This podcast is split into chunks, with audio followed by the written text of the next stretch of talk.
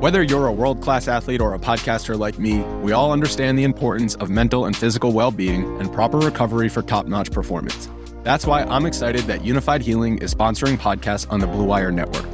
Unifyd Healing is a new and super innovative global network of wellness centers powered by Energy Enhancement System, or EE System. If you haven't heard of the EE System yet, then you'll want to listen up. This technology promotes wellness, deep relaxation, purification, and rejuvenation. Wherever you are across the globe, access to a center is easy and affordable. Interested in experiencing the EE System technology for yourself? Go to unifydhealing.com slash bluewire to learn more and find a center near you. That's unified, U-N-I-F-Y-D, healing.com slash bluewire. No material or testimonials on the Unifyd Healing website are intended to be viewed as medical advice or a substitute for professional medical advice, diagnosis, or treatment. Always seek the advice of your physician or other qualified healthcare provider with any questions you may have regarding a medical condition or treatment and before undertaking a new healthcare regimen, including EE system. This podcast episode is brought to you by Coors Light. These days, everything is go, go, go. It's nonstop hustle all the time. Work, friends, family expect you to be on 24 7. Well, sometimes you just need to reach for a Coors Light because it's made to chill. Coors Light is cold lagered, cold filtered, and cold packaged. It's as crisp and refreshing as the Colorado Rockies. It is literally made to chill. Coors Light is the one I choose when I need to unwind. So when you want to hit reset, reach for the beer that's made to chill. Get Coors Light in the new look delivered straight to your door with Drizzly or Instacart. Celebrate responsibly. Coors Brewing Company, Golden, Colorado. Support for this podcast comes from US Bank. US Bank wants to know how you reward yourself because they have cards that make every day more rewarding. Are you a points order, cashback guru, low intro APR lover? With US Bank, it's up to you because they have the cards to fit your lifestyle. So earn more whether you're shopping at a gas station or grocery store even while planning a staycation. Learn more at usbank.com slash credit card. U.S. Bank credit cards are issued by U.S. Bank National Association ND. Some restrictions may apply. Member FDIC. We are back and we are live. It is Fight IQ presented by RotoWire. Here to talk UFC 250. Amanda Nunes taking on Felicia Spencer. And in my opinion, a real main event. I'm going to mention it up front. I can't wait to talk about this fight. Aljamain Sterling taking on Co- I almost call him Cody. Cory Sandhagen. I do that I all the time. I almost had Cody Stamann on the brain because I was I watched that that knee bar submission a few times yeah. against Cory Sandhagen. Love that fight. This is to me, absence of a really, you know, a huge star-studded main event, a really, really good card. A little light in terms of what I'm paying 60 bucks for, but a top to bottom, a really, really fun card. I'm looking forward to it. And bury the lead. MMA DraftKings Milly Maker, $1 million up front. Can't wait to play it. We're going to break down all the fights for you. I'm your host, the Daily Fantasy Sniper. With me, as always, the co host, the analyst, the important guys. It is Chris Olson. You can find him on Twitter at Real Chris Olson. And Joe also goes by Sun Tzu at Sun Tzu. Guys, what's up? Are you ready to talk UFC 250? I'm so ready. I um I agree with you that you know you're not getting a lot of bang for your buck from a, a fan's perspective, but a lot of these matchups are really interesting, and uh, a lot of them maybe you know a lot. Of, I think well, I always think this, but maybe some dogs not getting as much uh, as much play as maybe they should. I know Sean, we're gonna you're gonna get into that as well. So, but yeah, I'm excited about it. Dude, I am fired up. I have 150 lineups reserved in the Milly Maker. To break the variance. To actually go um, and whatever I think the ownership should be for some of the lower owned fighters, I'm going to double it.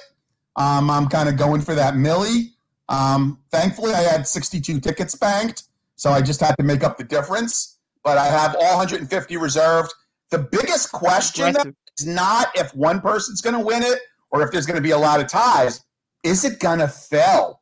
DraftKings has actually started to panic and sent emails out to people offering all kinds of incentives for actually playing wow. entries in the Milly Maker. So um, if you were going to play anyway, uh, why not grab a few extra DK bucks? But we really want to fill this, guys. Yep, we, we do. So we get more of these. Kind of a weird card to do it on, but you know what? I'm happy we have it. Hopefully it fills. You know, let's go ahead. Let's just talk fights before we do. Thanks to everybody in chat. Appreciate all you guys. Make sure you go to rotowire.com slash free for a 10-day free trial to all their premium content. No credit card required. Plenty of stuff going on over there. KBO, MMA like us, soccer's soccer's rolling. So make sure and check them out like, comment, subscribe to the podcast on YouTube. Record these live Friday nights, 8 o'clock Eastern time on paper for pay per view cards. Also, subscribe to the podcast on iTunes. It is RotoWire MMA. Enough of the intro, enough of the nice stuff. I know me and Joe actually disagree in a couple spots, so that'll be interesting this week. Doesn't happen a ton, but let's start things off with you know I need to double check the order here. Okay, we're good. I want to make sure that in my order I still had Heinisch Meerschaert, and we'll talk about that fiasco later. We're going to start things off with Herbert Burns at 8,900, taking on Evan Dunham at 7,300. Joe, we'll start with you. Is Herbert Burns just a big favorite because everybody just saw his brother Gilbert Burns out there? Uh, you know, very different fighters. Younger guy, I will mention.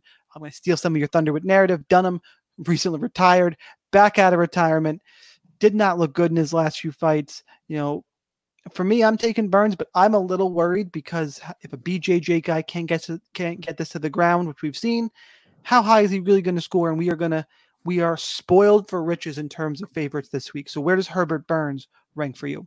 First of all, where are the people in the in the chat, man? I mean, uh, did did we tweet out? Does, do people know that we're on? We um, did, yeah. We're we're uh, they're gonna they're gonna flood in. They're all they're all they're all getting drunk. Let's get some. I got I got to do so. I got to I got to retweet it. Three um, regulars right off the bat. We got we got Vince, Tajik, Nan. Okay, I saw Tajik. I saw I saw Nan. Um, you know. Uh, okay, so let's talk about this fight. So I hope not. I mean, one of the aforementioned um, Evan Dunham fights you and I were at, and I think you and I both had him against uh, uh, AUM. And I had so much. Remember, I think I ah. literally threw my beer. I was uh, so he got hurt to the body. He got hurt to the body so badly so the guy retires. He's 39 years old. Um, he got hurt to the body. He gets hurt to the body. Um, honestly, like you know, and I've been hearing it's been a little surprising to me because um, not to give away any future thunder here, but there is another veteran that is coming back off of a layoff um, that I like a hell of a lot more than um, I do Dunham here. But some people are saying that Dunham is the better play among the two, um, which kind of surprises me. 39 years old. Um, I get it that there's some recency bias on Burns. Um, he's not generally thought of as a knockout puncher, but um, he did kind of just lay flat. Um, you know, Nate Landwehr. Um, I expect him to win this. Um, I, I, like him. He's kind of weirdly priced at 8.9K. and recency bias bothers me because I think that's going to give him ownership. But I like Herbert Burns here. I mean, I can't back a guy that I saw got gets so hurt to the body by a non-knockout puncher like AUM. I, I just cannot go with uh, Dunham here. I like Burns. Chris. So yeah, um, everything Joe said is pretty much uh, valid. I think I am going to take uh, Dunham very speculatively, just because, like when I when I when I look at Herbert Burns, uh, what I see is just sort of being all over the place and very jittery. He kind of reminds me of uh, what we saw from Tim Elliott uh, last week. Just a lot of nervous energy in the cage, very like non-game planny, just sort of um, letting the fight take him where it goes. And I think that um, Evan Dunham is at least a little bit more controlled. You know, he's a good pressure fighter. He can um, you know, rattle off one twos. He's a decent grappler. So I don't know if Herbert Burns gets this fight to the floor so readily. I don't know if if if uh, Herbert Burns is that good of a wrestler to just consistently get him to the floor. And if he doesn't, does he have that kind of consistent game plan on the feet? Like, is he going to target the body? Is he going to be like, okay, this is my plan, and I'm just going to have a nice structured kickboxing fight? I don't think that Herbert Burns can do that. I think he's going to be um, way too jittery in there. Now, can that can can uh, Evan Dunham get swallowed up in the storm? Absolutely, but um, you know, for the dog price and uh, for the experience at Dunham, I'm going to take him uh, again. Like I said, very uh, you know hesitantly. I I um, everything Joe said is is good, and I I acknowledge that Dunham can get smoked here, but if he if he can't get him out early, then I think Dunham might take over this fight. So I'm taking Dunham. Moving out, moving on. Here comes the arguing. Alonzo Menifield, 9,000, taking on Devin Clark at 7,200. I didn't do the line on the on the first fight either. I'm rusty, guys. By the way, did you pick in the first fight? I don't remember you giving a pick. Uh, Burn, uh, Burns is the pick. Uh, okay. Dunham. I think Dunham is is live. The problem is all, all the retirement stuff, and I like other people in the nine in the nine thousand range more than Burns, so I'll be probably under for that reason. Uh, De- uh, Alonzo Menifield minus 215 favorite. Comeback on Clark is plus 195. Fight does not go to decision, minus 275. We have a great GPP fight to target here. A lot of people are really, really high on Alonzo Menifield. He has to go second for this fight, um, which I, I, did intentionally because me and Chris are actually on the same side of one. Which, if you're new, that's usually doesn't happen, and it's probably bad news. And you should load up on Joe's side. Yeah. That, yeah. Be, that being said, Alonzo Menifield is look through no fault of his own. He is beating up hot dog vendors his UFC wins are against Paul Craig and Vinicius Moreira, who are god awful. Now, you can't hold that against him too much. You know, he's only beating, you know, Joe's going to tell you he's had a hard time getting fights. The dude is big at 205. He hits hard. He's really muscly. He's athletic. Like he he looks like a legit, legit prospect. Devin Clark, on the other hand, has been knocked out before. You know, he got, um, but to look at those knockouts, Alexander Nicholson, while not good as a heavyweight, Jan Blachowicz is Jan Blachowicz, and Alexander Rakic, I think, is one of the best prospects in that division. Clark's Clark's game plan is going to be get this fight to the ground. It's what he does. You know, his win over Dequan Townsend, three takedowns, span even in that loss he got two, took down Stosic. Like, you know, the win over against Mike Rodriguez that scored 96 that me and Joe were at, but we were both on Mike Rodriguez. He he just ground him out. That's going to be his game plan here. Like the way this fight goes, is Alonzo Menifield knocks out Devin Clark in the first two and a half minutes, or I have a suspicion Clark is going to grind at him. I don't, and it is just speculative. I don't think Menifield, with all the muscle he carries, is going to be able to hold up well in these grappling exchanges over the course of a long fight. So for that reason, and Clark at 7,200 doesn't need a lot to to end up on the optimal lineup. There's not a lot of dogs I like at all. This is one I'm picking to ever so slightly get a win, acknowledging he could end up unconscious really fast. So I'm going to be overweight on Clark. I'm still going to hedge and have a ton of Alonzo Menifield. He's going to be so popular, I might be a little under the field, but I'm like going all in on this fight. Like, I might go 50 50. Like I have a lot of Devin Clark. I know it's a big, big, bold stand. The problem is I don't like a ton of other underdogs. Do I really have to play Almost swore Maki Pitolo. Yeah, I'm gonna have to play some. I would have less Clark if we still had the the, the Meerschaert free square. So give me Clark to win, acknowledging he could be unconscious very early. I'm hoping the ground game style of Clark he gets he gets a decision or a late finish, and that, that's enough for the optimal at 7200. So that's that's my hot take. Chris, pile onto the hot take before we let Joe tell everybody how insane we are.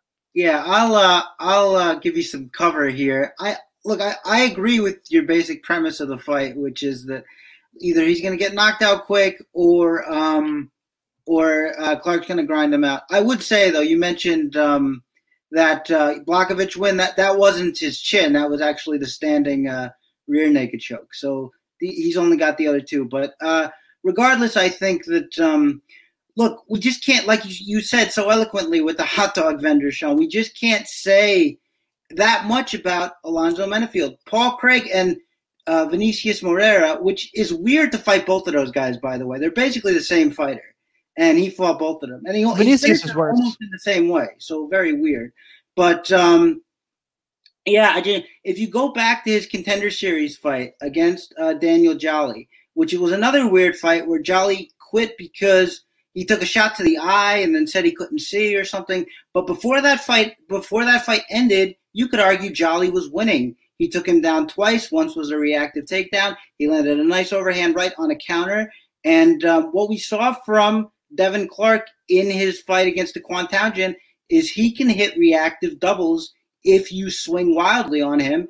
And that's what uh, does too. He's got a lot of power. He's got a lot of quickness, explosiveness, but he can get sloppy with his shots. And if he does, I expect Devin Clark to get in there with the reactive takedowns. And to Sean's point, I don't know how much ground time he's going to have to sustain before, you know, he just doesn't have the pop on those shots, Menifield, as he does before. So I'm I agree with Sean. I think this should um, be pretty heavy the entire way. I'm going to have a little bit more Clark just because I think he's really underrated in this spot, and I think Menifield is overrated.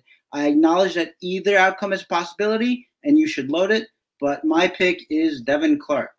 So take it away, Joe. Just so you know, I feel really, really dirty that we agree. Like I, I should go shower in the break. Well, I'm, I'm, sure that um, I'm sure it'll rectify itself in the next couple of fights here. It probably it's going to rectify itself right now. So first of all, I don't know where to start here. Chris, please take down a GPP so you can go out and buy a new chair.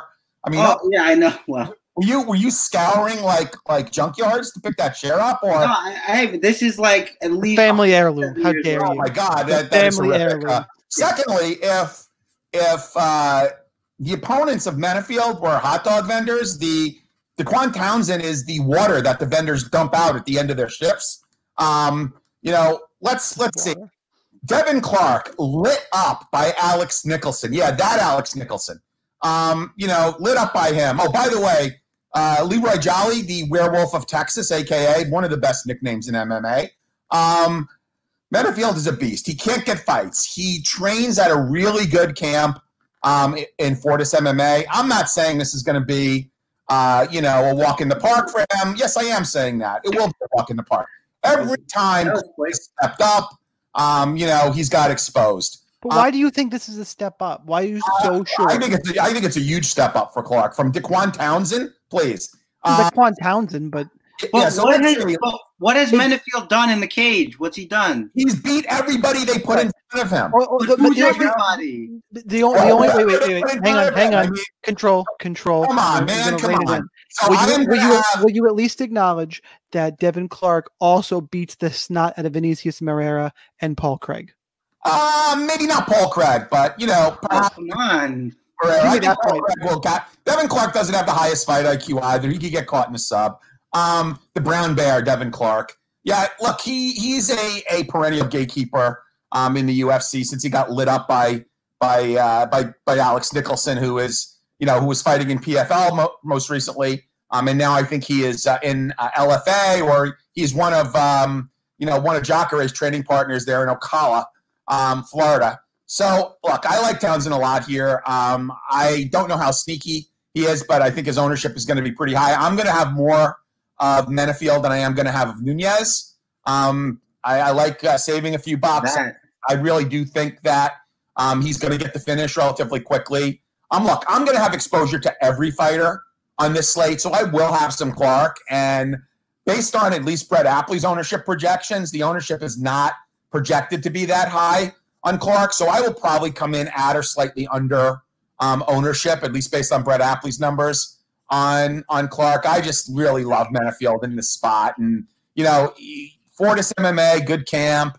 Um, did you see him at weigh-ins? This guy is an absolute beast. He's big. He's very big. So um, I can't wait to see this fight, and I can't wait for him to just expose Clark and just pound the living s out of him. So let's move on. One thing I, just want to say one thing really quickly. Hurry up because we have a clock issue. This I know. I I just because he keeps bringing it up. The Alex Nicholson thing was a fight Clark was winning He got hit with a spinning back fist. So it's not like Alex Nicholson dominated him. That's all I, I have to say about that. Moving on. Right. Alex Alex Perez, 8,300, taking on Jussier Formiga at 7,900. Perez is the favorite over against the guy who many feel is the um, against the guy who recently has a win over who many feel is the flyweight champion, Deiveson Figueiredo. Uh, that would be Juicy if Formiga beat him not so long ago. Perez the favorite minus 122, Formiga plus 112. Close fight. Probably not a great DFS scoring fight, but Joe, how do you have this one? Yeah, I'm kind of with you there. I don't want a lot of this fight because neither one of these guys really score. Um, obviously, I think um, I think Perez put up a pretty good number against Shorty Torres, but uh, I just don't think this is the best matchup for him. I think that um, he can get his back taken. Now, can Formiga put him away? I don't know. Um, can Perez knock out Formiga? I suppose. Um, I, I, just don't see this as a great scoring fight. I, I, don't really understand the line. I think at worst, this would be a, a pick. Um, I don't know how you make Perez that big a favorite. I mean, I, I get there's an age difference, but um, you know, Formiga, if you rewatch that Moreno fight, he's not. He's never been a striker. He didn't do horribly. Moreno just had a slightly better day. Um, I and I think Moreno is making a lot of right improvements. Um, I kind of I'm going to pick Formiga to win here, but it's a very tentative pick, and I don't know that this is a great fight for DraftKings. It might be a better fight to bet um, if you like Formiga, and certainly Formiga by submission. Um, so I'm going to pick Formiga, but I don't see it as a great fight for DraftKings. Chris. Yeah, I'm kind of with Joe here. I'm I'm going a very slight Alex Perez. Um, I think the key to this fight is going to be can Alex Perez scramble sufficiently enough so that Formiga can't keep him on the ground. That's why he lost to Moreno, and it's why he lost to Benavides. And Alex Perez might be able to do it. He's a good wrestler. He's athletic. We haven't really seen him taken down before, so that's going to have to be something that uh, that we see. But I, I like Alex Perez as a fighter. I think he's you know, I love the pressure that he brings. I like that he throws in combination. I think the problem that I have with Formiga is his countering is either very single shot or he likes to do like spinning back fists, like the one he caught uh, Ben Nguyen with. I just don't know if that holds up sustainably. So if he can't control him on the ground, it's going to be tough for him. So a close fight, interesting fight. I'm going to go with Alex Perez slightly. Yeah, I slightly lean toward, towards Perez as well. I also think just look at the numbers. You know, for Formiga does not score well on DraftKings. Perez has got good takedown defense. Granted, this is you know a whole different ball game here because one one takedown could be it, or Formiga could just control him. I think Perez has the path to the higher score. Um, give me Perez, but yeah, it's a close fight. I don't want a ton of. Oh, by the way, one quick stat: eleven takedowns by Perez in his you all of in his UFC career, only four position advances off 11 takedowns. And yeah. you really don't think he's going to be advancing against Formiga. He's you? not going to look for a takedown. He's going to try yeah. and do everything he can to stay up. This is the Ken Jussier Formiga get a takedown fight. There you go. Let's let's move on to a fight that I think is probably the best on the card for uh, no, I take it back. I think Menifield Clark's better. Um, a really good GPP fight. Let's just leave it at that. Charles Byrd, 8,800, taking on Maki Coconut Bombs Pitolo at 7,400. Line on this one Byrd minus 165, Pitolo plus 155. Fight does not go to decision minus 170. Speaking of hot dog vendors, that's exactly who Maki Pitolo lost to last time out in Callan Potter. Holy shit. I don't care that I swore. That was unbelievable. He lost that fight. And you look into it more, he had some questionable losses on his regional scene too. Look, Charles Byrd has been hurt before, but at least when he's in there losing the guys, he's been in there against the better competition. He had, I would probably say, some better wins on the regional scene, but he's lost to Darren Stewart and Edmen Shahbazyan. The worry is how quickly he went out against Shahbazyan. Um, both guys have power. I think it's going to end in a knockout. I lean towards Byrd because of how bad Pitolo was in that fight from start to finish. But if Byrd gets cracked, it really won't surprise me. Uh, Pitolo live, great GPP fight. I'm going to have much more Byrd because that's how little I think of coconut bombs now. So that's my take on the fight. Chris, start us off. Yeah, um, I think I think you hit on it, Sean, and it's whether or not Byrd gets cracked because when Byrd gets hit, he panics. I think Byrd is a talented guy. I think he's really quick in there. I think his striking is coming along, and obviously he likes to wrestle and grapple. But when he gets hit, it sort of unravels. We saw that against Edmen Shahbazyan, where like early in the fight, he gets touched one time on the chin, goes in for that sloppy takedown, and then gets subbed. So I, it's it's it's difficult because I don't think he trusts his striking, and I don't know where that leaves him. But I also don't think uh, Maki Pitolo is the guy that, that can make that can punish him for shooting a wayward takedown or something. And this is a guy who got taken down a bunch by oh, Callan Potter. So well, and uh, you know, I mean, Callan Potter is not. I mean, he's got those um, those. Uh, uh, they're, they're not wrestling takedowns; they're uh, judo takedowns, and he got a bunch of them. Um, I think Byrd's probably a better wrestler now. Maki Pitolo is a good offensive striker. He's got a little bit of power. He can I like how he goes body head a lot, but I just don't see um, him overcoming the pressure that Byrd's going to bring, and Byrd's just going to be so much faster. And Pitolo doesn't feel the need to slip a shot ever in his life. So t- to me, that's all um, bad news. Pitolo's really tough. Maybe Byrd doesn't come back at the salary, so it's a little dicey there. But I think this is Byrd's fight to lose, and I'm picking him for the victory.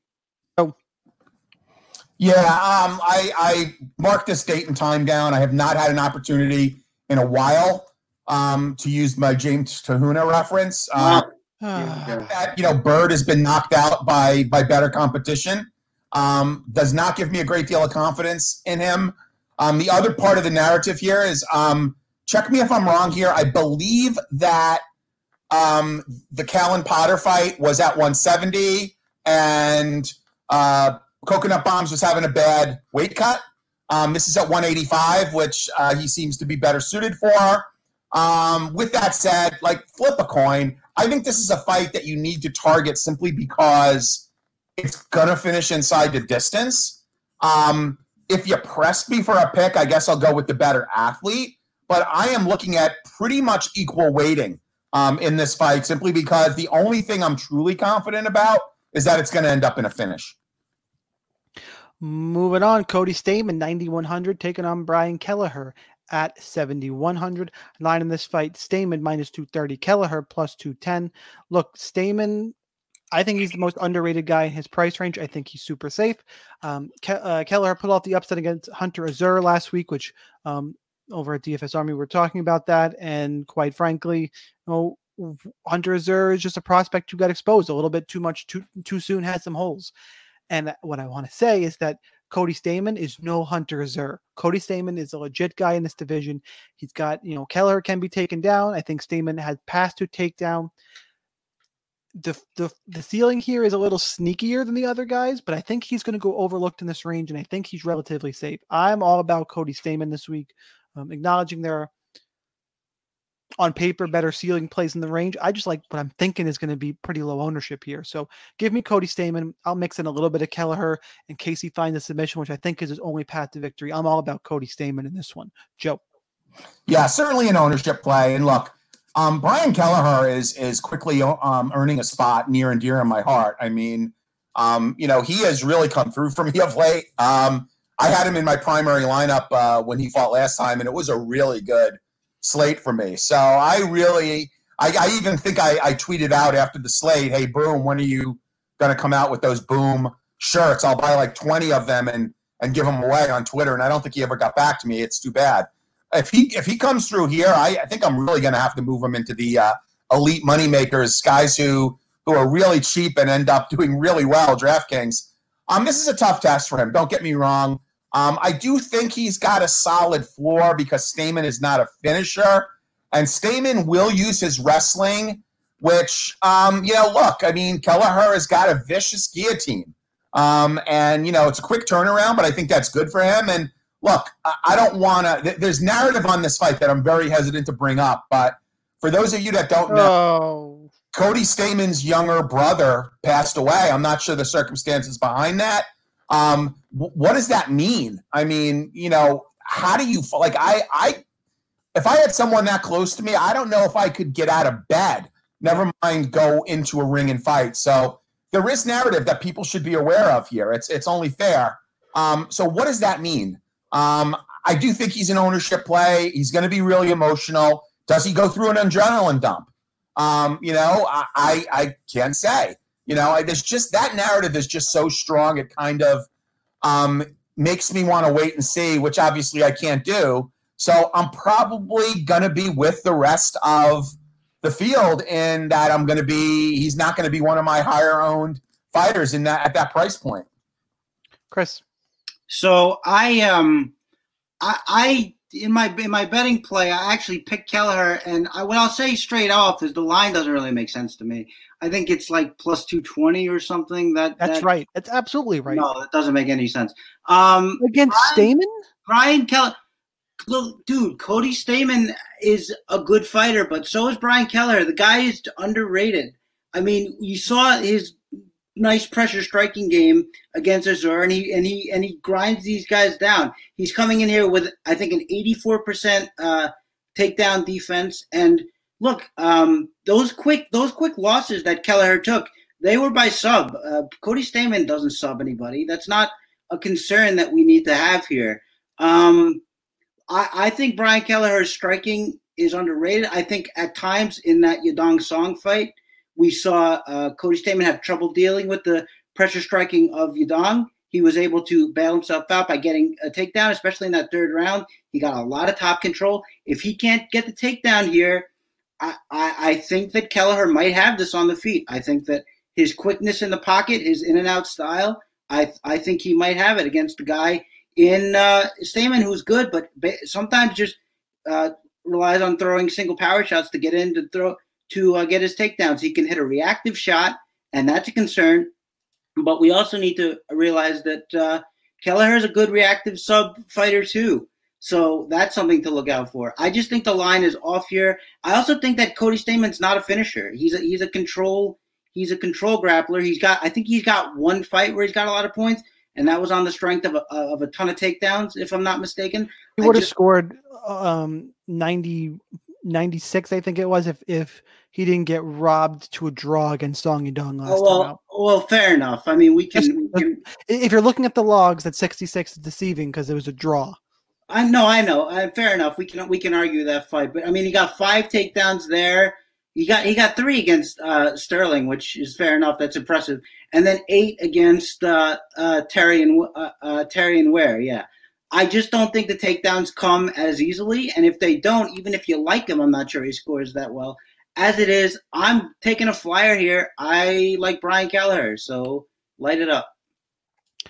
Moving on, moving out, we have all right, the fight we've all been talking about. Ian Heinisch, 8,400, taking on Gerald Meerschaert at 7,800.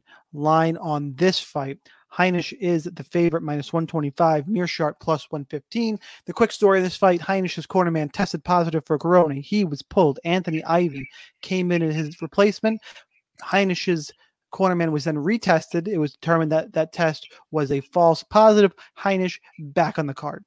That was a crazy ass 24 hours. We won't go any more into that. Ivy, by the way, will get a UFC debut at some point. He's on the roster now, so it works out for him. And we go from Meerschaert being a free square to I'm leaning Heinisch in this one. Look, Meerschaert is a subspecialist. He has some kicks, but Heinisch is super tough. He has a good ground game. I don't think he's going to be able to. Meerschaert's going to be able to control him. I think it's enough for Heinisch to get the job done. I'm worried about the scoring in this fight the prices aren't crazy, so I'll have a little bit of both sides. But I I prefer Ian Heinisch in the spot. It's the first time I'm picking him. I think this is a good stylistic matchup for him. Chris. Uh yeah, I'm I'm taking Heinisch uh, too, and I'm a little bit stronger on him than you are. I, and and look, this is coming from I'm a person who loves uh, Gerald Meerschaert. I pick him often. I picked him against Deron Winn. Also picked him against um, oh, what's his face? The wrestler, the uh, the wrestler, the football player, Alabama, Eric Anders, and I do think he won that fight as well. I digress. Um, but my big problem with Gerald Meerschaert in this fight is that um, basically the way he likes to fight is he pulls the, these guys on top of him and gets into these weird situations on the ground and just sort of um, you know bets on himself that he's going to be able to get out of them. We saw um, Oscar Pereira had some success with him on, on the ground before he won. We've seen it in other fights as well. I just think that um, against stronger grapplers than him, and I don't mean stronger like more proficient, because I think I think uh, by skill level, Meerschaert will be the better grappler. But I think physically stronger grapplers, we've seen him uh, struggle. He struggled a lot with Jack Hermansson, just really couldn't move him. And I think Heinisch is going to be the stronger guy here. I also think Heinisch is the much better striker. I think he's much more fluid and moves in the pocket. Uh, he'll throw in some feints, and uh, and uh, Meerschaert is just sort of upright and janky. His jab has gotten better. His defense has gotten a little better, although he still gets hit a lot. But yeah, I, I like Heinisch here. I think this. I don't see a finish because Meerschaert's tough to finish, but I can easily see like, uh, you know, like a ninety to ninety-five ish with all the the takedowns and reversals and stuff, and and Heinisch getting a little off on the feet. So I like this play. Uh, I'm pretty big on Heinisch here for a cash play, especially, but also think he has retained some value in GPPs, and uh, yeah, I'm going to be on him. Joe. Joe, you're muted. Sorry, guys. So I was just trying to look something up real quick. So look, um, I get what you're saying on Heinisch. Um, I just seen Meerschaert. Um, like he's he's that lunch pail fighter that I call him. You know, a guy that's had winning streaks as losing streaks. Um, has kind of cemented his his place in the UFC. Um, I don't think this is is that big um, a step up for him relative to the competition he's been fighting. Um, I I like his game. I like his camp. I like his training partners. Um, you know, Heinisch has kind of been a little bit exposed. Um, so I am going to take Meerschaert here. Um, you know, it's not a super confident pick, but I am just so happy um, that we're not into a third slate in a row where we have a sub 8K fighter that's going to be 75% owned. I kind of um, wanted it this time. That would have killed my desire to play the Milly Maker, honestly, um, with that. So I'm, I'm just happy that the original participants are here in the fight and that we, you know, we're going to have a little, little bit more balanced ownership as a result. Um, I'm going to pick Meerschaert here for the reasons I outlined. Moving on. Next fight up is oh, I'm on on the wrong page here. There we go. Chase Hooper, 8,500, taking on Alex Caceres at 7,700. Hooper is a minus 185 favorite. The young kid has a plus eh, has Caceres as the plus 170 dog. Hooper needs to grapple. His striking is dog shit. Caceres' grappling is horrific, horrific. I know he got choked out by Kron Gracie, but he basically just turned his back to Kron Gracie. I don't even know what was happening. If you go watch it, the guy gets subbed. If Hooper can't get this to the ground, he's going to have a problem and probably get get toasted up. I think Hooper's aggression and the smaller cage is going to help Hooper, I believe, track down Caceres. Give me Hooper to get a submission. I no problem hedging a little bit with uh, Caceres, but I just don't think Bruce Leroy's any good. Uh, give me the hype train on this one. Jumping on on the hype train. Give me Chase Hooper. Joe. Yeah, so I mean, Hooper recently got carded at a juice bar. I mean, you know, he can't and got turned away. He can't actually sit in the exit row on a plane without having to show ID. Um, you know, he likes M and M's. He's got a nice social media presence. Um, he is very one dimensional. Um, you know, I, I understand the matchup. I mean, Caceres has been finished by submission. They're trying to UFC's trying to feed feed him yeah. However, and, and you know another another piece of narrative is I guess he left his long time camp. I've been hearing that about Caceres, but he has a distinct edge. He might have a bigger edge standing than Hooper has on the mat. Yeah, I think so. So uh, look, I'm gonna. Yeah, that's. Uh... I'm gonna go out and say I'm gonna pick Caceres here. Um, it's again, it's not a confident pick. Um, you know, I, I will have exposure, some exposure to both fighters. Um, I, I really do think Cooper is very one dimensional and is severely flawed in other parts of his game. And let's not forget, first of all, Caceres is not this like old grizzled veteran that's broken down. I mean, he is not that far removed from headlining a slate against Yair Rodriguez. And I think that fight went to distance. So um, give me Caceres to school this kid here. It's going to be close. I could see it be a greasy decision. With that said, would I be surprised if Hooper's able to lock him up? No, um, just because of, you know, we've seen Kron Gracie do it up recently. But I, I want to think that Caceres has got something for this kid standing, and I'm going to pick uh, Caceres to get the upset. Chris. So I don't even disagree with the last two things you said about Hooper. Yes, he does have a lot of flaws in his game, and yes, he is one-dimensional. But that's not going to matter here. Uh, the fact is that well, the first thing is is um, Caceres is just non-lethal by any stretch of the imagination. The guy's got three stoppages by strikes in his entire career. One of that, one of those was a doctor stoppage um, against uh, I forget who. Rolando Dy. Rolando Dy, and where he had a problem with his eye, so that was part of that too. He's just non-lethal, and yeah, Chase Hooper does get hit too much. But in that fight against uh, Steven Peterson for Caceres, a fight where the, that he controlled most of the time, Peterson got to him once, literally one time. It resulted in a takedown and a back take, and Caceres almost getting choked. He's got no chance if Hooper gets a hold of him, and Hooper's going to be way more dogged trying to get a takedown than someone like Steven Peterson. Um, can he can he get hit? Yeah, he gets hit a lot, but um, uh, Caceres is just not the guy to finish. In fact, in my betting article, uh, if you guys are over on William Hill, I don't know what it's like other places, but I'm sure it's similar. You get plus 150 for a Chase Hooper sub. That is pretty crazy to me for a guy who's only got really one way to win and for a guy who gets subbed a lot. I have a better bet than that later on the card. The okay, I love. I can't wait for it. Sorry. Uh, no, no problem. But uh, but yeah, no, I like Chase Hooper a lot here. Eighty five hundred. Like I, I'm almost scared of it because it's almost too good to be true for eighty five hundred. By the way I see it. But uh, I, I'm going to live and die by it. I'm taking uh, Chase Hooper here. Get the sub. Sean O'Malley, 9,300. Eddie Wineland, 6,900. Oh, O'Malley's the big favorite in this one, minus 450 now. That's a little wide. Eddie Wineland, tough guy. The problem is doesn't grapple O'Malley to me. More explosive, rangier striker. Wineland is live just if he can make it a dirty fight. And, you know, we haven't seen O'Malley in you know, we saw him. He came back against Jose Quiñonez after a long layoff, was in there for 90 seconds, got a quick knockout. You know, I, I would still argue you could have a little bit of rust here. That wasn't that long of a fight. I just Wineland also a long layoff. I just think O'Malley's better. The issue is if he gets O'Malley has plenty of volume. As the week has gone on, I'm liking O'Malley more and more. So O'Malley's the play. I'll mix in some Wineland here. Chris. Uh yeah, I don't know how much Wineland I'm gonna mix in, to be honest. I'll have some. You have to have some of everybody. But um I just I look. There was a time when I when I I would maybe pick Wineland to do a little better here. I think early on in Sean O'Malley's career, he was having trouble uh, with pressure fighters. We saw that in uh, the fight against who was that? Was it? Uh, I think either his first fight or second fight. As as I vamp as I find it, um, uh, Terrion Ware. That's right. And uh, Ware came on strong in that fight. You wouldn't know it from the score because at the end of the day, uh, O'Malley had a good showing there, put up 116.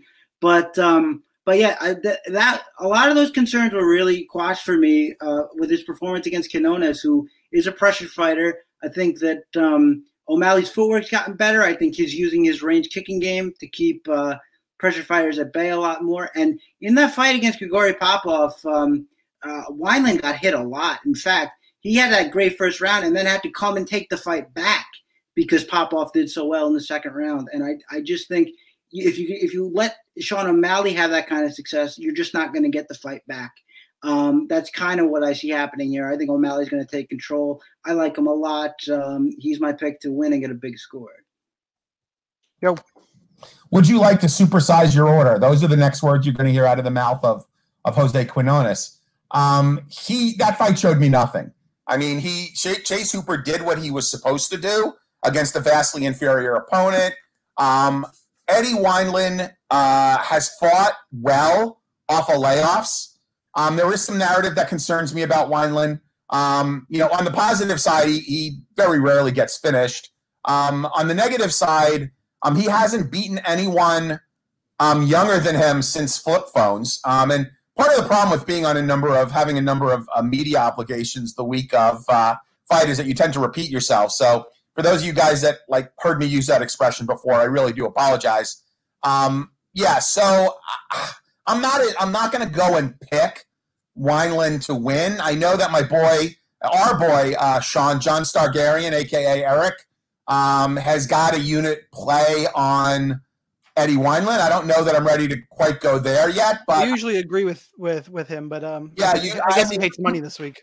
Yeah, he was out on an island. Like, and his I watched his podcast, and he was pretty. He took a lot of heat for that play. But look, I I do think Wineland's got a shot here. Of the two veterans that the UFC kind of blew the dust off of to show up, I do think Wineland has got the more realistic chance to win. And I was really quite surprised as the week went on um, that more people think Dunham is is live.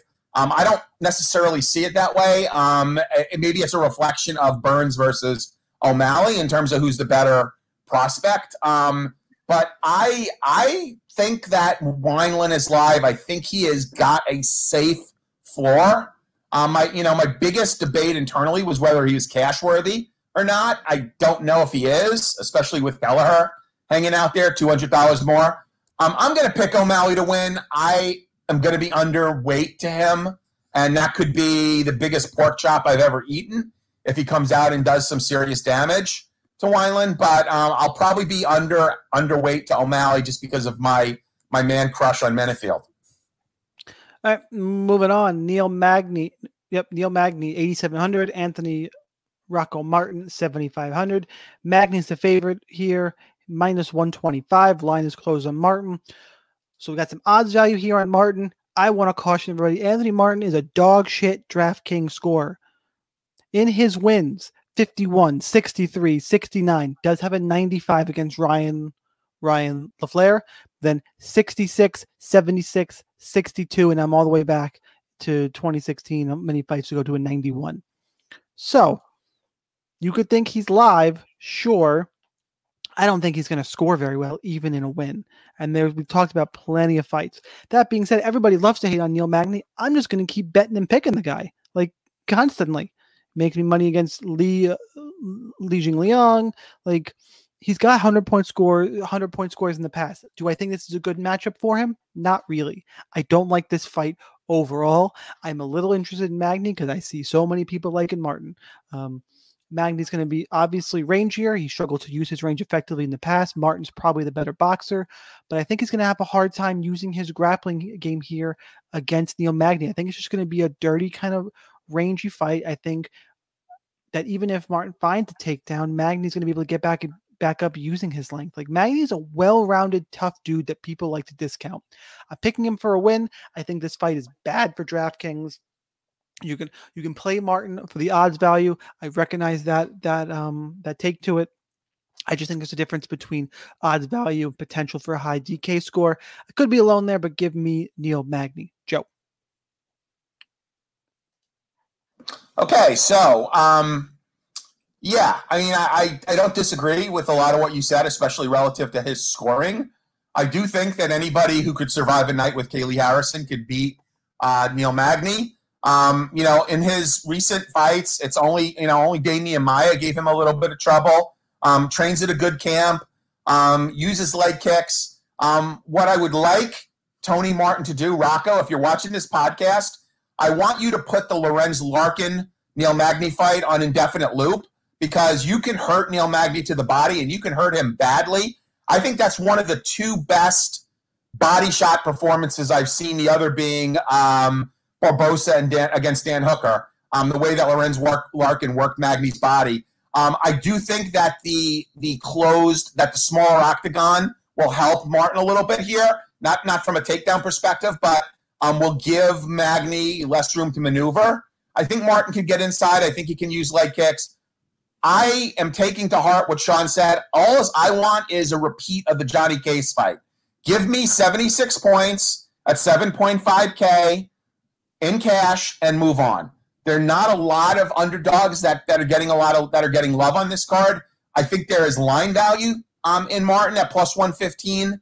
Um, I'm not shitting on Magny. I mean, I do think that the Leech probably had the worst fight IQ performance of 2020 in his game plan to attack Magny. Magny does come from a good camp.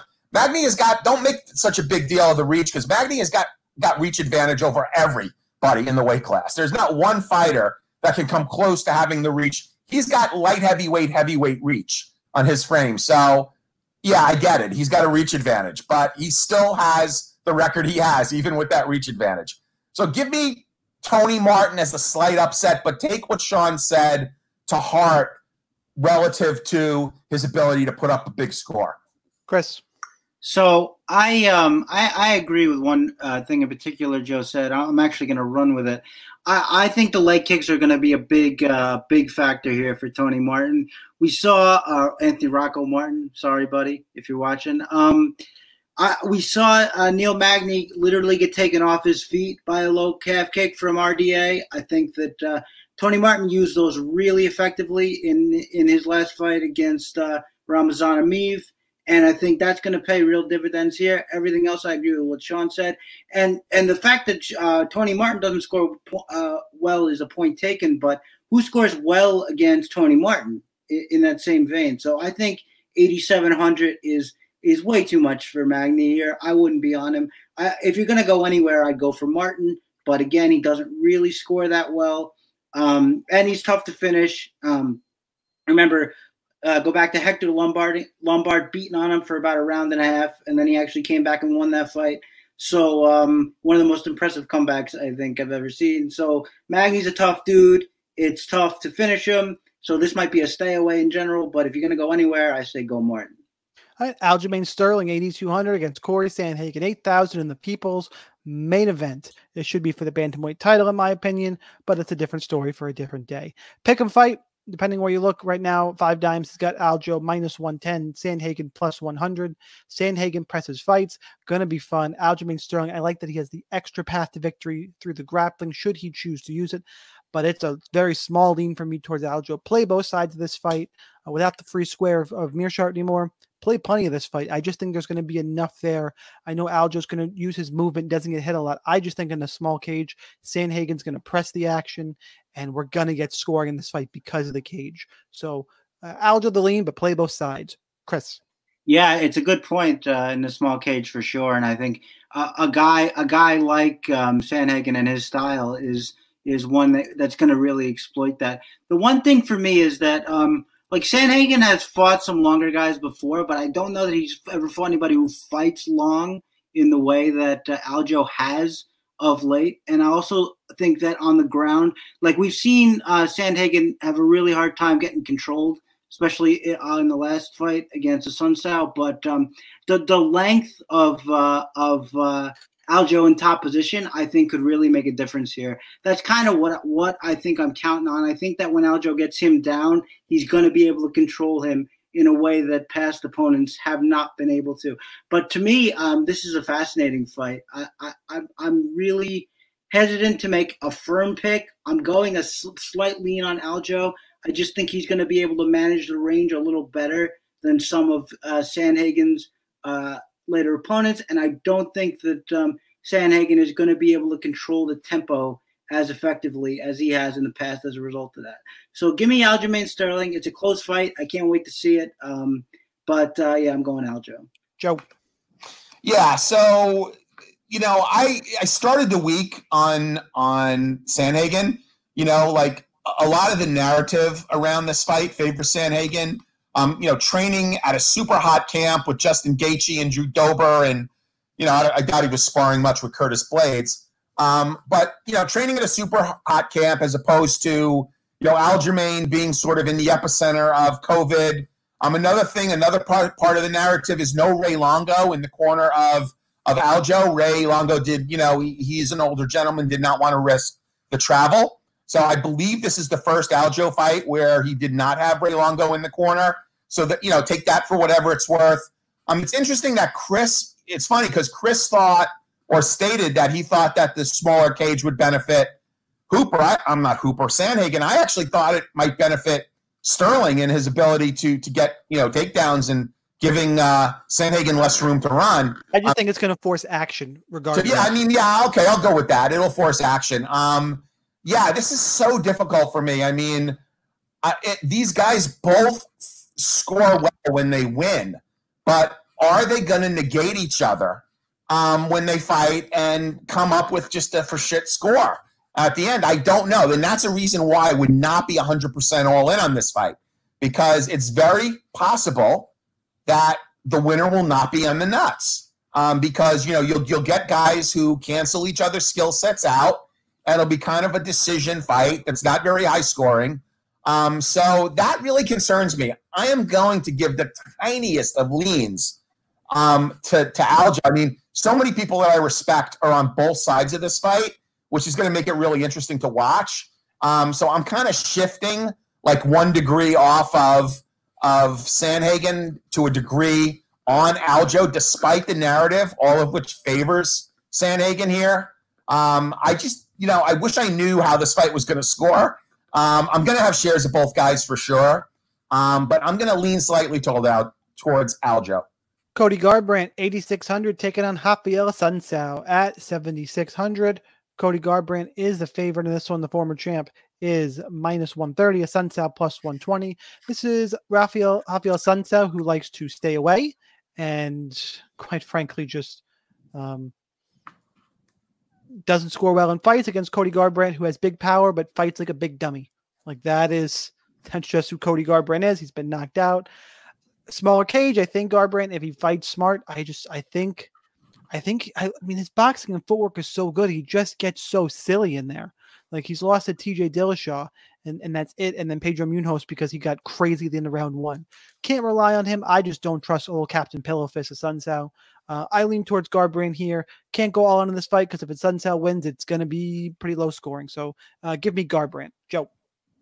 Yeah, I mean, this is interesting because, um, you know, Garbrandt spent a couple of weeks away. From, um, although he did not leave the camp, according to, to what I've been told. Alpha Male will still be in his corner, but he did spend a few weeks away in, I believe, New Jersey um, training on his striking. Um, is he going to fight more composed? Um, you know, I do think that the close cage, the the, the smaller cage, will actually benefit um, Sandhagen, um, Sandhagen, Garbrandt, um, and I do think that potential for a knockout um, is there. Um, he's also very juicy to win by decision if you like that prop as well. Um, you know, if his management can rein him in, if his corner can rein him in and have him fight a more composed fight, I don't see any reason why he can't win a decision here against Rafi. It's not going to score well. Rafi, on the other hand, is has obviously got more. Has got a lot more seasoning. Has not been concussed nearly as many times as as Garbrandt, and I don't know that he needs to hit Garbrandt all that hard to put him away. I just think he needs to hit him right. Um, and of course, there's obviously an advantage on the ground, although Garbrandt has got 100% takedown defense in the UFC, so he'd have to work to get him to the ground. so this is this is a fight. I want some exposure to both guys for different reasons. I want some exposure to Garbrandt in case he actually gets that knockdown. Um, and I want some exposure to Rafi in case Rafi actually catches him right and and Garbrandt's infamous concussive chin, um, you know, rears its ugly head. So, God, I guess I'll pick the dog here again since I'm kind of on a dog picking spree with Assunção. But this is kind of a fight where you want to have a little bit of each fighter. It's really high risk though, and it's kind of GPP only. Turning into Crush with all these dogs. Speaking yeah. of Crush, you taking one here? Yes, I am. I, I can't let Joe upstage me with the dog plays. So, uh, yeah, I'm taking Assunção here. I, I think you guys said, like, there's no way to trust Cody Garbrandt. Um, I don't know if it's even that he has a bad chin. It's just that, like, if you started swinging like that, um, like you were underwater, just winging those hooks and leaving your your face open, you would have a bad chin too because people would find it.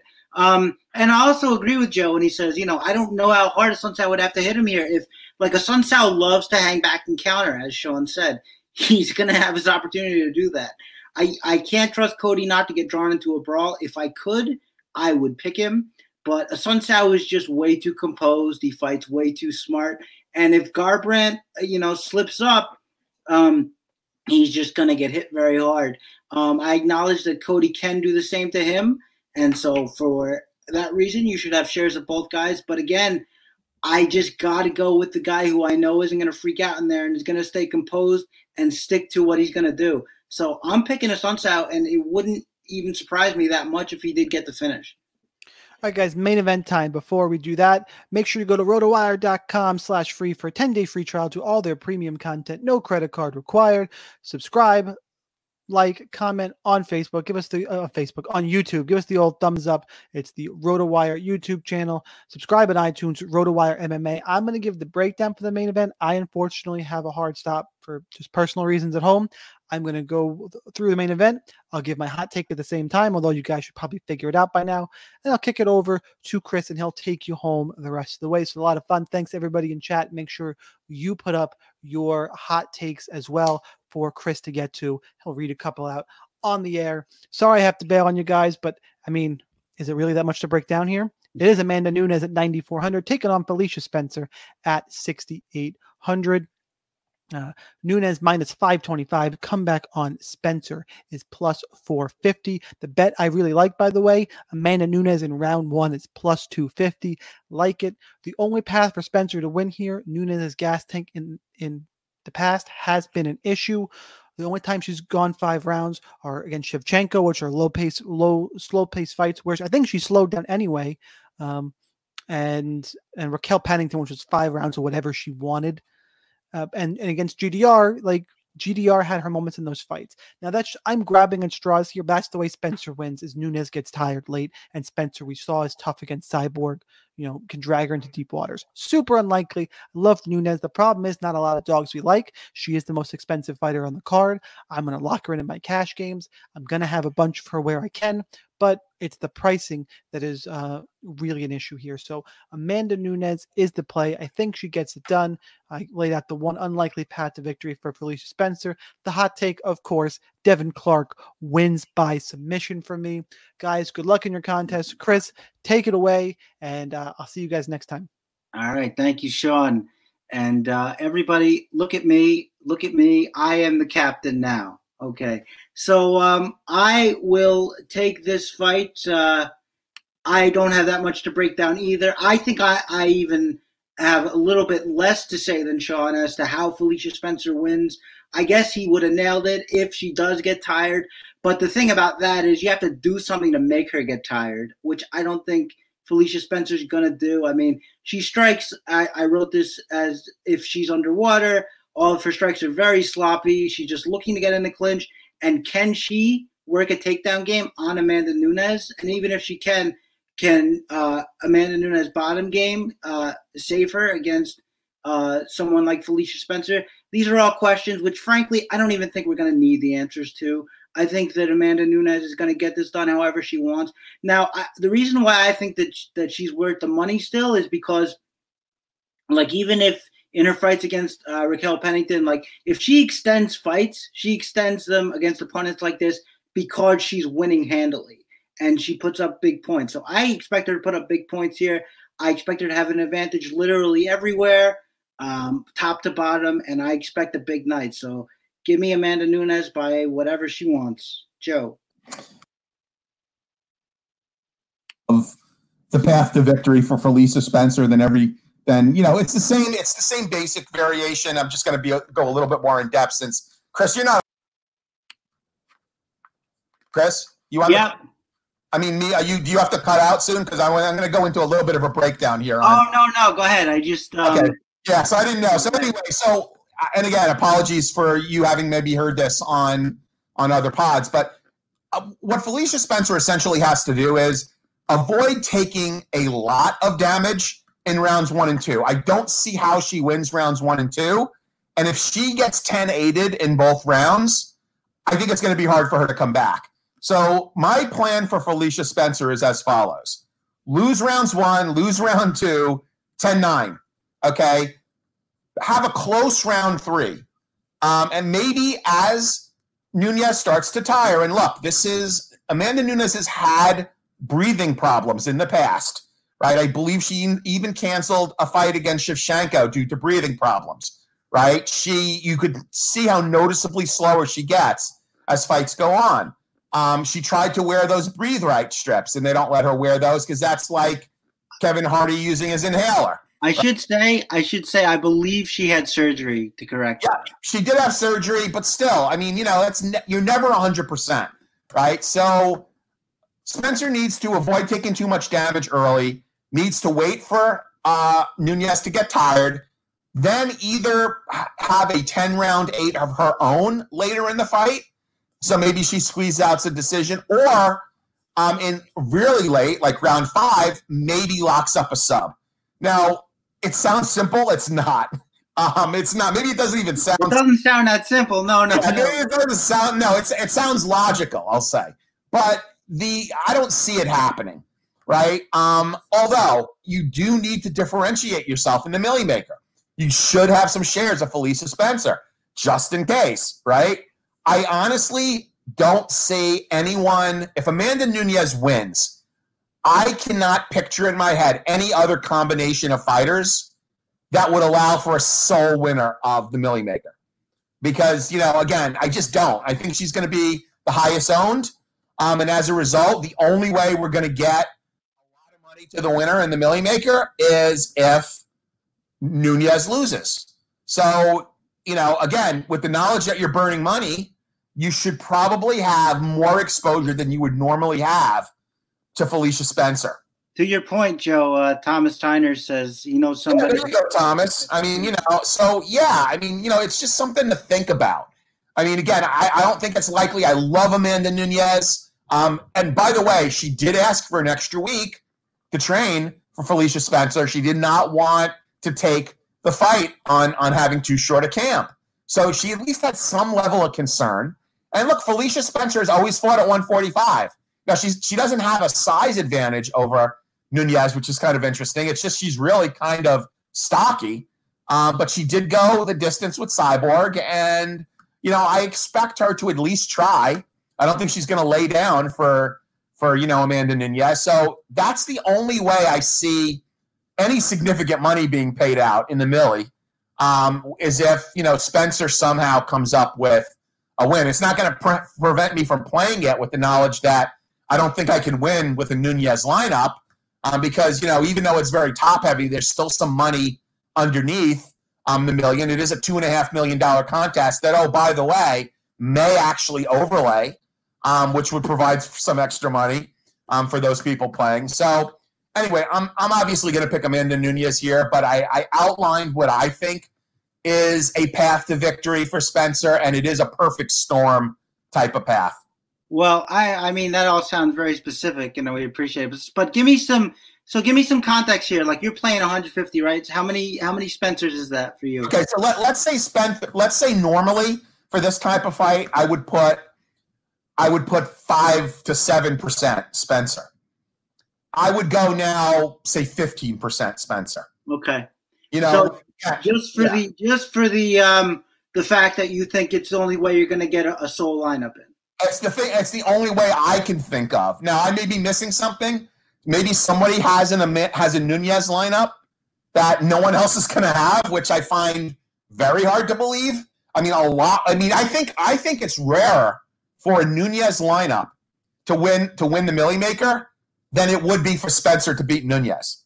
I think that that's an actual longer shot is for a Nunes lineup, Nunes lineup to win the Milly Maker solo than for Spencer to actually beat Nunes. What about what about Kelleher Clark Nunes? You don't you think that's uh I you know again I think people will have that. I think there's you know I think there's enough combinations of that. I mean maybe, maybe throw throw Wineland and Dunham in there and you you, you got something cooking.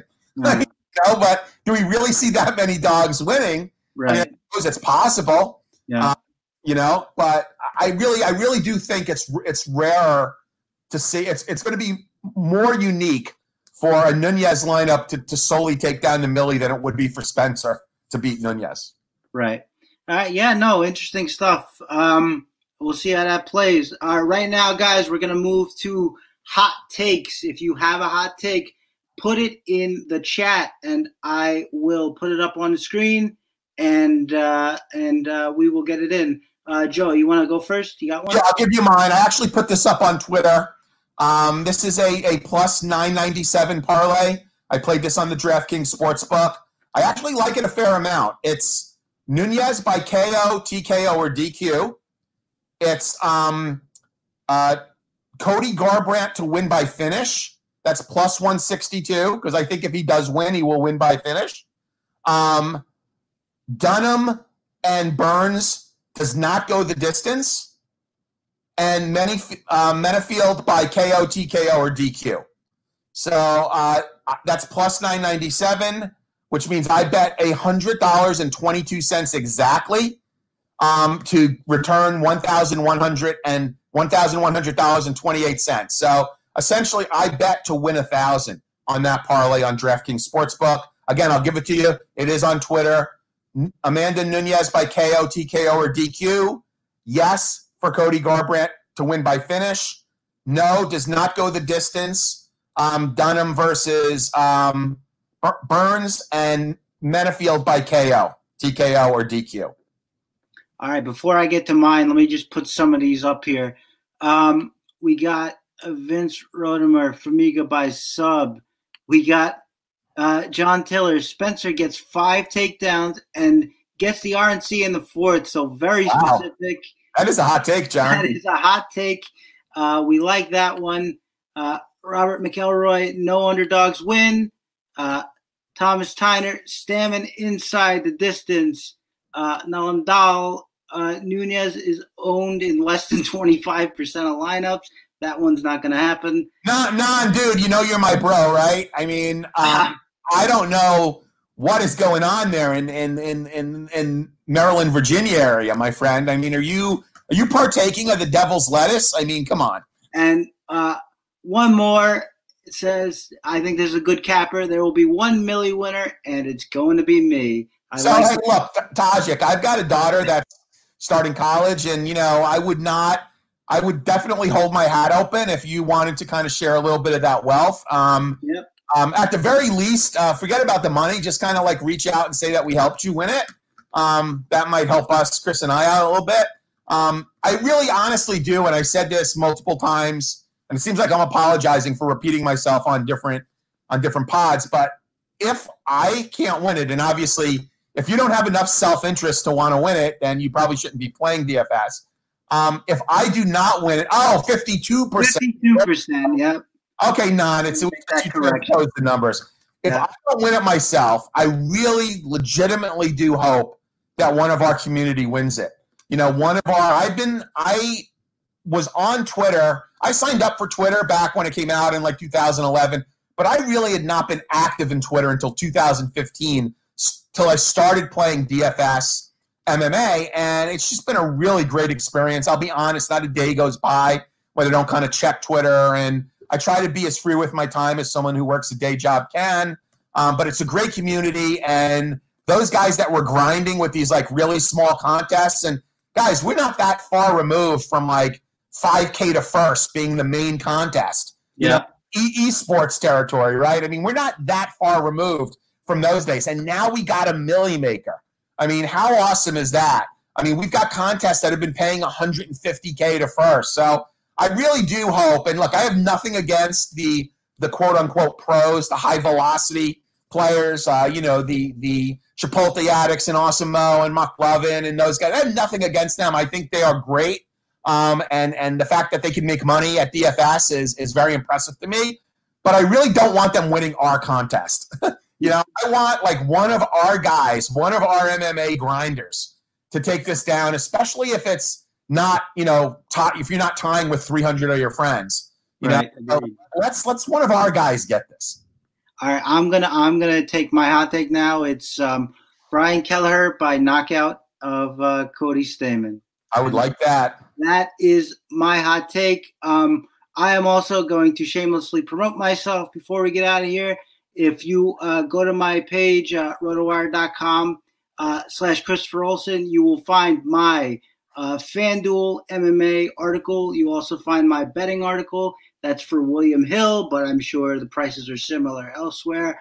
Um, so yeah, uh, I got a bunch of content out there. We got a bunch of content out there. There's another RotoWire pod uh, with uh, Jake and uh, John Loreen. Uh, a lot of content, guys. Swing over and check it out. Uh, Joe, do you have anything you want to promote? No, man. Just at Sun Tzu. I, I had a busy week. I was on the morning grind. I, you know, uh, no serious, no serious this week. Um, but you know, Brett and I was able to get an alpha out where we answered a lot of questions. I would encourage you guys um, to tune into that. It was more of a Q and A than a fight breakdown slate like this was. So if you guys want to, you know, kind of maybe you have some of the same questions. Uh, go check out Creating Alpha. Um, and, you know, look, fo- follow Brett Otley, follow Chris, follow Sean, um, DFS Army, you know, all great guys, um, all bring something unique. Um, follow Kyle Marley. Um, you know, uh, actually, you know, follow one of the sharpest and most astute betters. Yeah, I don't believe he plays DFS, but uh, Dudas Priest, uh, Clay Davis. I mean, you know, he, he actually um, sometimes pushes me on a fighter based on his take. He did that last week. I mean, I was kind of on the fence about Jamal Hill, and I saw Dudas put up a play, and he actually is. I, I can't respect him more as a gambler. He actually tells you what he plays money wise. Yep. You know, so like it's not like a one unit play is is ten bucks. Um, you know, he bets real money and he posts his results up in real money. And um, you know, anything that I, I won, he really pushed me off the fence on Jamal Hill last week. So definitely follow Dudas Priest, aka Clay Davis, or I should say Clay Davis, aka Judas, Judas Priest. Follow him, Rob Brown, a lot of guys that are out there giving Lock, my boy Lock. Shout out to my boy MMA Lock of the Night. He is um, entering into a long term financial commitment, um, which some of us refer to as wedded bliss. Ah. Um, you know, so he is now giving up half of his assets now and in the future. Um, congratulations, my boy MMA Lock. Any shout outs you need to give, Chris? We, I think we covered a lot of people. I think I think you pretty well covered it. Uh, responders. Let's let's let's shout out to the first responders, the doctors, the cops, the firemen. You know, like guys who actually had to work, the guys who prepare my food. I mean, Christ, I don't know what I would have done without DoorDash and Uber Eats during this pandemic. So shout out to those guys. All right, so I Joe got it covered, and thank you so much. All right, guys. Uh, thank you so much for watching. It was fun as always.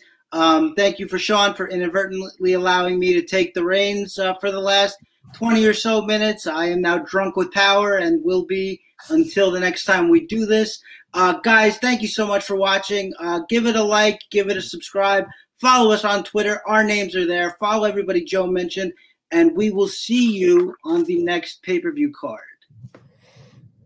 Peace. This is the story of the one. As a maintenance engineer, he hears things differently. To the untrained ear, everything on his shop floor might sound fine, but he can hear gears grinding or a belt slipping. So he steps in to fix the problem at hand before it gets out of hand. And he knows Grainger's got the right product he needs to get the job done, which is music to his ears. Call, clickgrainger.com, or just stop by. Granger, for the ones who get it done.